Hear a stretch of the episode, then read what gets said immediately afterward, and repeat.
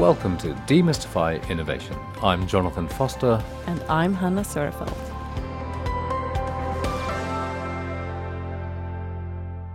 This is the third part of our special three part mini-series featuring the innovation wisdom of Magnus Karlsson and Gunnar Storfeldt. As we all know, relationships can be difficult. Knowing what's on someone else's mind is a challenge. Good communication and honesty are essential. Sharing similar values and trusting each other are vital. Now, this might sound like good relationship advice, but in fact, it's actually excellent business advice. The relationship between large, mature organizations and startups needs to be managed carefully so both parties can actually benefit. Can a large organization learn how to work with startups without destroying the unique character and agility that made them so attractive in the first place? Is the massive power imbalance inevitably going to destroy the relationship? This might be a case where you really don't want to kill your darlings. In this episode, we also get some hands on advice from Jack Melcher Claesson from Epicenter, Pär Helgosson from Djenee, and Jonas Herman from Stagecast about their experiences of managing the reality of ever changing relationships. So let's begin by asking what mature organizations can actually learn from startups. I think that mature organizations can learn a lot from, from startups. Startups typically, or at least successful startups, uh, tend to attract passionate people. They're very entrepreneurial and so on. And uh, Uh, and, and, and that's part of their success, or perhaps that's the most important factor of success for a startup that you have the right people that are very driven and are very passionate about what they do. And as we talked about before, this might not always be the case inside a, a, large organization. You're more assigned to do a project or to do something rather than attracted to a task or an opportunity. And that is something that mature organizations can learn to uh, actually be better at, to post, uh, uh, opportunities, post challenges. And then you have people gravitate towards those that are really keen on working on, on, on those, those issues, those problems, and so on. But that's, that's not how organizations and companies typically work. I think another, another point here is about the, the, the process. The process of a startup is kind of, of messy. It starts off in one direction they, they find out that we can't go there, so we need to change things. We go in a different direction. Uh, so it's a very very agile process. At least if you ha- are, running a successful startup, that's what you need to have. Uh, so you need to kind of um, reevaluate your solutions again and again, uh, and you do that while you are learning about the users or uh, and the customers. So you kind of develop the user and the customer as you go along. And if you do this very effectively, you kind of match the need with the idea and the solution all the way throughout the process. And again, in a mature organization, uh, that's not how processes work. Uh, for, you define the task, then you execute your process, and out comes result. They're not that agile. They do not take into consideration that things are happening on the way and so on. Uh, so we see today a lot of development when it comes to processes within established companies and organization uh, where things are becoming more agile.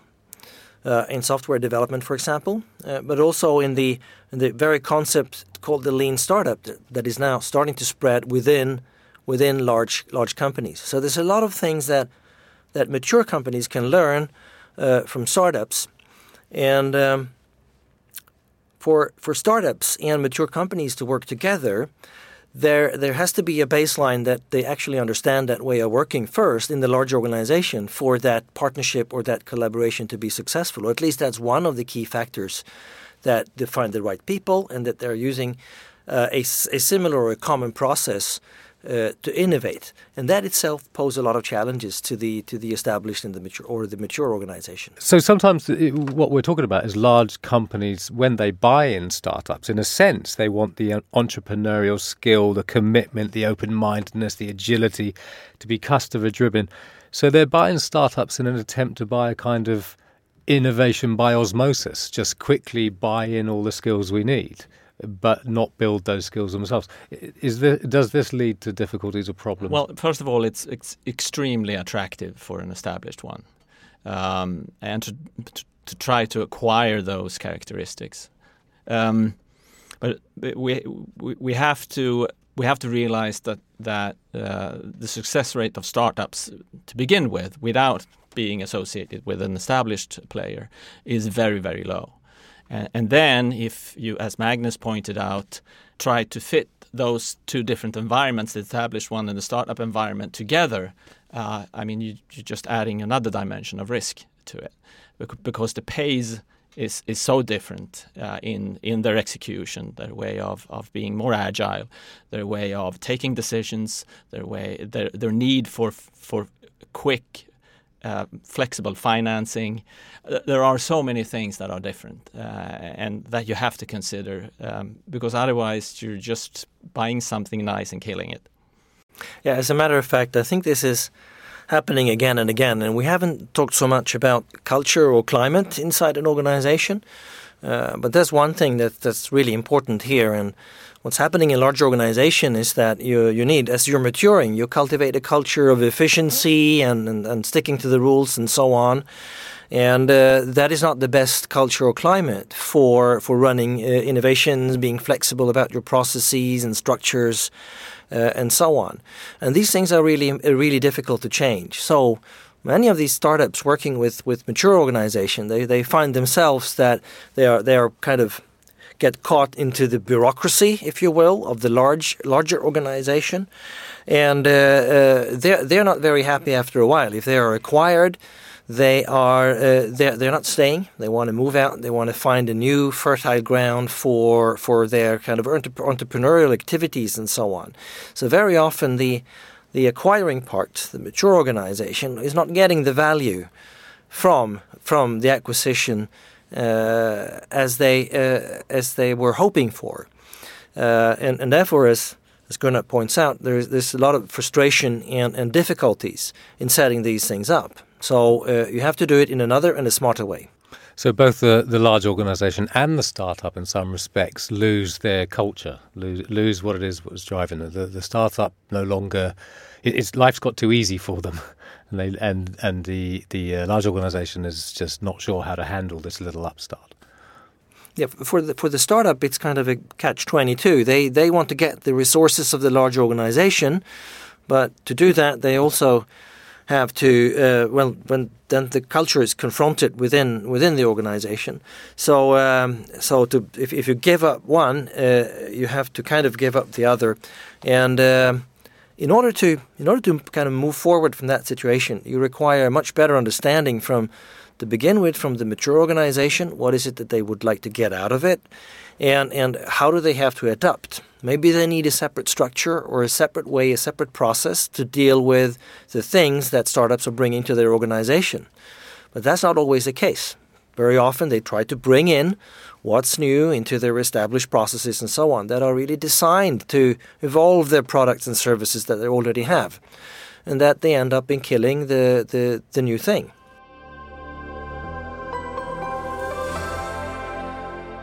Okay, let's cut in here for a moment and hear the voice of experience, so to speak. Here's the CEO of Djenee. Okay, so my name is Pär Helgosson, and I'm from a company called Djenee. And we're a digital concierge service that provides concierge service on demand. So we work with cars and insurance companies and banks, uh, uh service offices, service apartments. We started as a B2C play, and uh, that was that was the thing that we were supposed to build.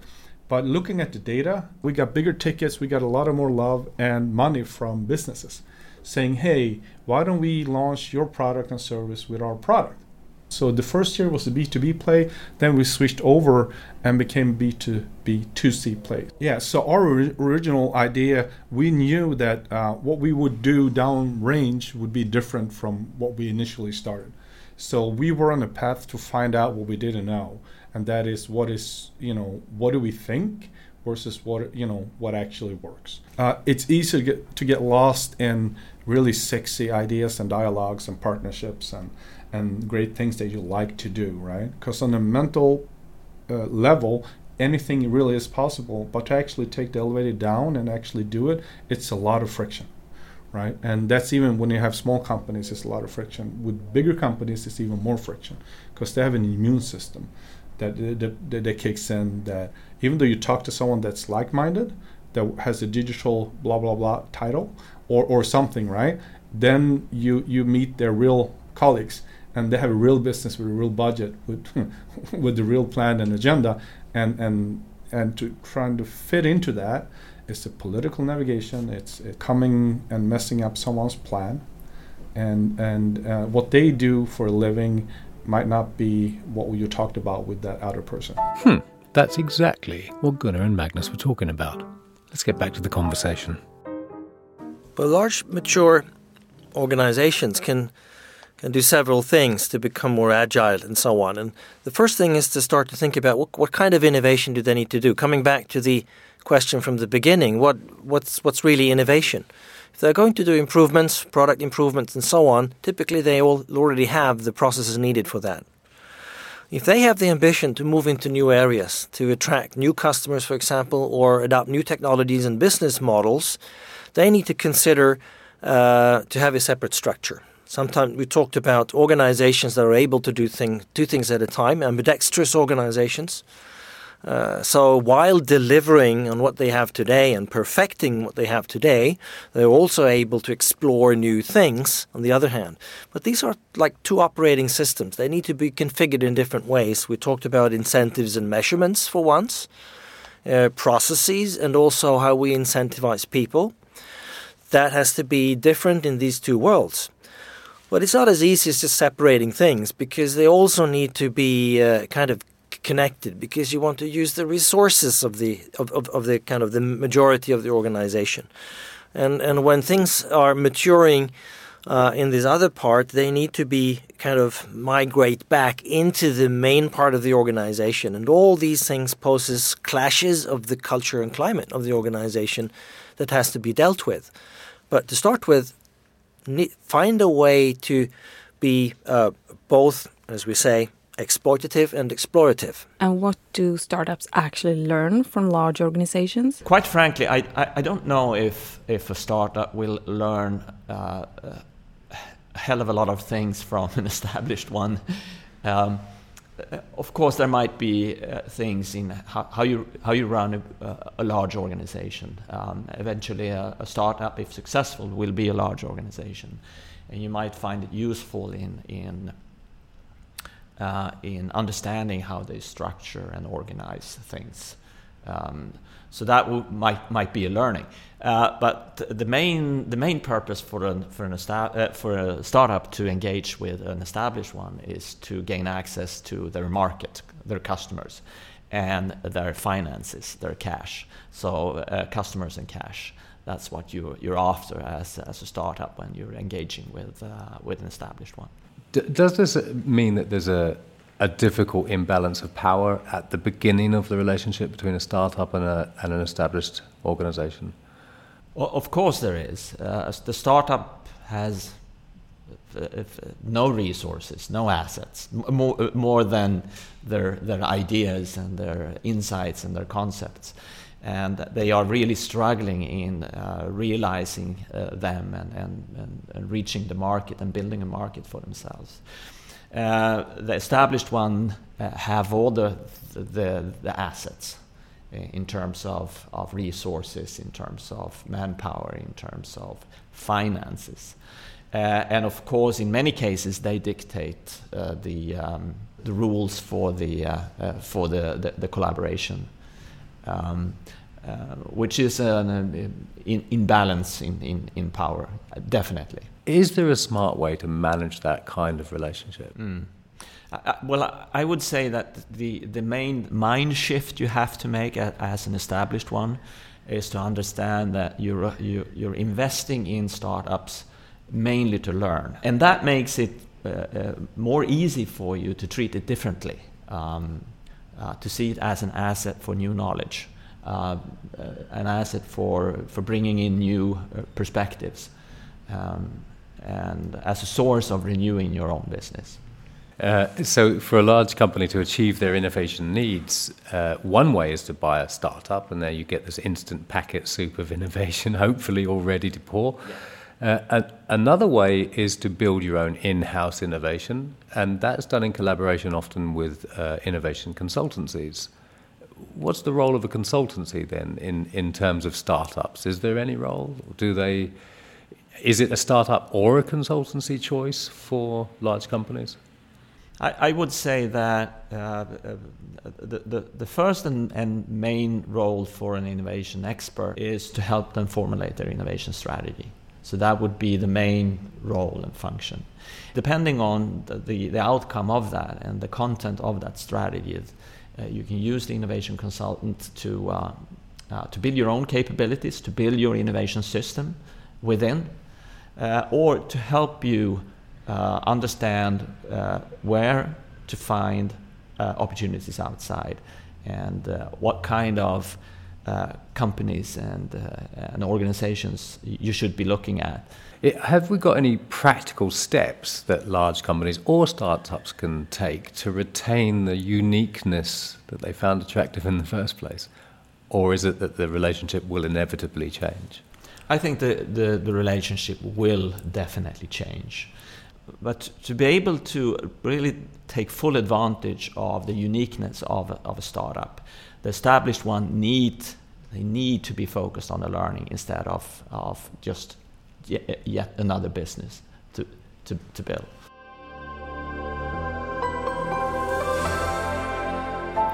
Here's Jack Melcher Claesson with an interesting view that comes very much from within the Stockholm based startup community. My name is Jack Melcher Claesson. I'm a uh, serial entrepreneur that has uh, been fortunate enough to be a part of starting a um, number of companies the past 15 years. Uh, now I'm quite focused on helping other startups, uh, having Epicenter in Stockholm uh, as a platform for doing that. We're, uh, we're trying to use the power in, in our ecosystem to help both large corps, scale ups, and startups. I'd say that the among all large corps, some of them actually started to think about startups as a vital, you know, an important piece of their own digital innovation.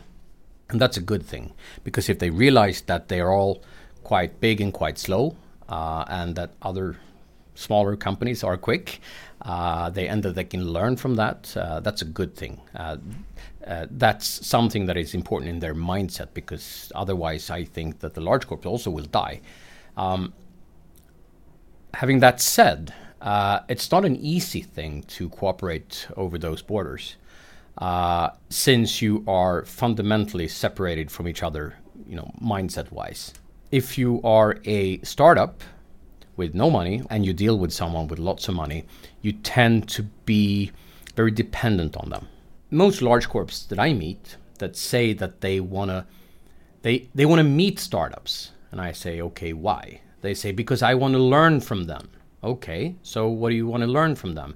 I think that they, they, they do stuff that we don't understand. So can, can you bring them here and they can tell us how they work? And I normally just say that, okay, I, I don't believe in that model. I don't think that you can learn uh, and get to know exactly what they do and how they think uh, by listening to them. You know, take a break from your day job. Take three months. Uh, and you spend those three months with Startup X. And you be with them from early morning to late night, 24 7, seven days a week. Uh, then, three, three months later, you, you, you have a better view of what it means to be an entrepreneur, to become a, a part of a startup, uh, and everything that comes with that. Because it's not a job, it's a lifestyle. You know, if if you read about how you do brainstorming and iteration and prototyping and then if you read about that or maybe even you see how others do it that's a, that's it's a start. But it's not until you've tried it yourself that you really grasp it. So so action over theory is important. What other kinds of things would you advocate in order to, to get a relationship to work? Um, i think that's the maybe the most important one because that's what it takes to really grasp something. But almost as important is that this is nothing. Uh, nothing of this will happen if you don't have top, top, top management and CEO on board at the large corp. Uh, this this needs to be sanctioned from the start. if we can take a look at startups from another perspective, that we can div- give them unconditional love, and then we'll see what comes out. Uh, I think that's a more interesting thing, uh, a way of thinking on, uh, on startups. I, I, think of it as parenthood. Uh, if you have a hidden agenda raising your kids uh, and you force them to become something that you want, uh, I don't think you're going to be that good parent. And I think that somewhere along the road, it'll backfire, explode right in your face. I, I, I want to underline one thing that it's not uh, I don't say it wouldn't work to get uh, you know help from someone even if they have another agenda. Uh, I think that if that agenda is hidden, uh, it might backfire. If you have an agenda and you're very open about that, great things might come out. And if you're not open uh, with that agenda, I I doubt that great things will come out because then you're not in the same boat the concept of you, the more you give, the more you get. I strongly believe in that. And uh, living in the, the, the times we live in, uh, I also I'm almost like fascinated that there's still people uh, not realizing how a transparent world looks like, and that whatever you do, it'll bite you in the ass if you don't. If you do bad shit, uh, we all will know about that. Thank you so much for talking to us. It was really nice to having you. The pleasure was all mine.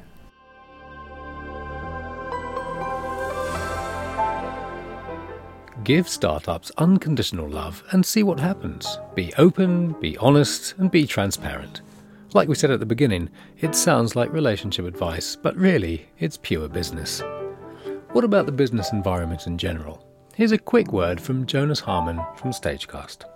I think in general the business landscape is changing quite rapidly now. Um, and I think that big corporations just in general acknowledge that and just simply understand that there needs to be change um, because the, the entire environment is changing.